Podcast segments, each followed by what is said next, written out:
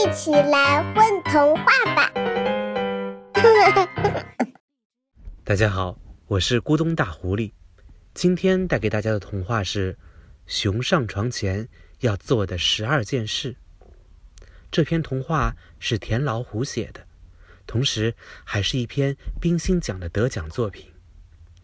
我已经迫不及待的要开始了。第一件事，蹭屁股。熊睡觉前一定要蹭屁股，这样屁股上的毛才会又松又软。熊走出房间，去对面那棵大树上蹭三下。如果心情不好，可能会走远一些，去小池塘边的另一棵树上蹭三下。蹭屁股的时候。熊会跟喜鹊聊天，喜鹊就住在门口那棵树上。小池塘的那棵树也有一只喜鹊，是门口那只喜鹊的外甥女。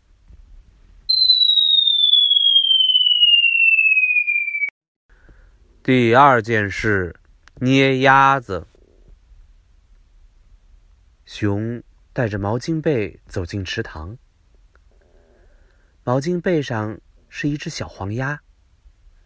这是一只塑料小黄鸭，是熊的爷爷的爷爷的爷爷流传下来的，对熊来说非常珍贵。熊只舍得捏一下，轻轻的。毕竟过了那么久，小黄鸭都是老古董了。但是熊依然满意，因为池塘还是那个池塘。第三件事，抖被子。熊习惯把被子抖三抖。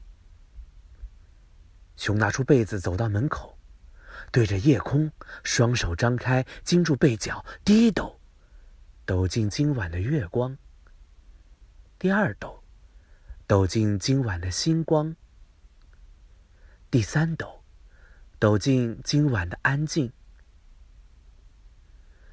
如果前一晚做噩梦了，熊还会抖第四抖，把前夜的噩梦抖掉。第四件事，抖枕头。抖枕头是因为烦恼太多、忧愁太多，而幸福却太少。于是熊发明了抖枕头，抖啊抖，心情真的会变好。第五件事，嚎叫。熊睡觉前为什么要嚎叫呢？很多动物睡前都有嚎叫的习惯。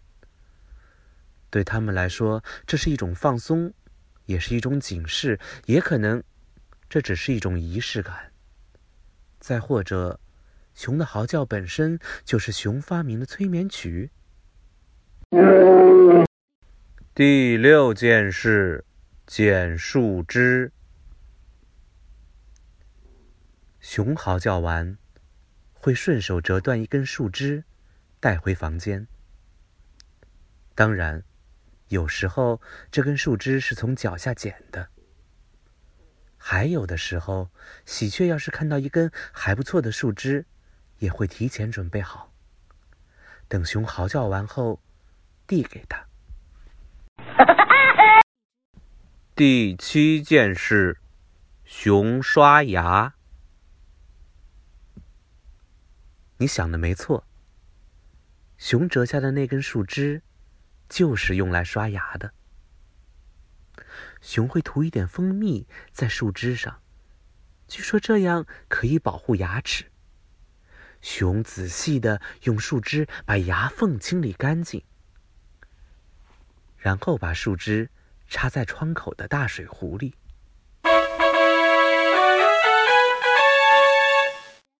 第八件事，晚安牛奶。晚安牛奶是订购的，每天由牛亲自送来。晚安牛奶的牛奶瓶第二天还会被牛收走。牛送牛奶的早上要做十三件事。熊睁开眼的时候，正好能看见牛在做倒数第一件，那就是送牛奶。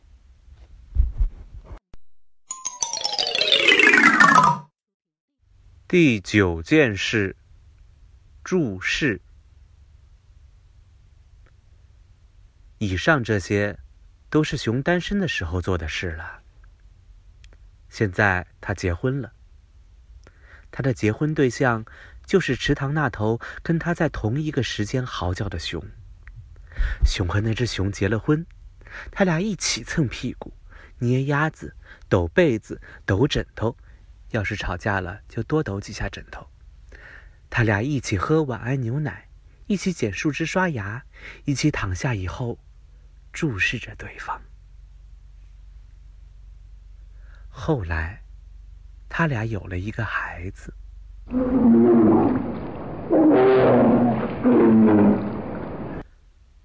第十件事，晚安吻。熊一天，还是那些事要做。睡前的不多不少，还是十二件。每一件前面都加上带孩子一起就可以了。比如说，带孩子一起蹭屁股，带孩子一起捏鸭子，带孩子一起抖被子，带孩子一起抖枕头。要是吵架了，就多抖几下枕头。他们三个一起喝晚安牛奶，一起进入梦乡。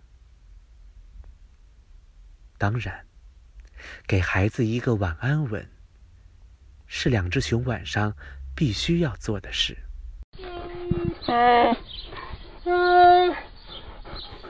第十一件事，写信。两只熊渐渐的老了。他们重复着以上这些事，直到有一天，孩子离开了家。于是，在喝完了晚安牛奶以后，熊会坐在桌子旁，写一封信给他们的孩子。熊写信，另一只熊看着他。熊写完了，另一只熊把信。放进信封里，放进门口的邮递信箱。第十二件事：最美的时光。第十二件事大概是最让两只熊兴奋的事了。熊把需要邮寄的信放进信箱的时候。赫然发现邮递员不知道什么时候已经来过了。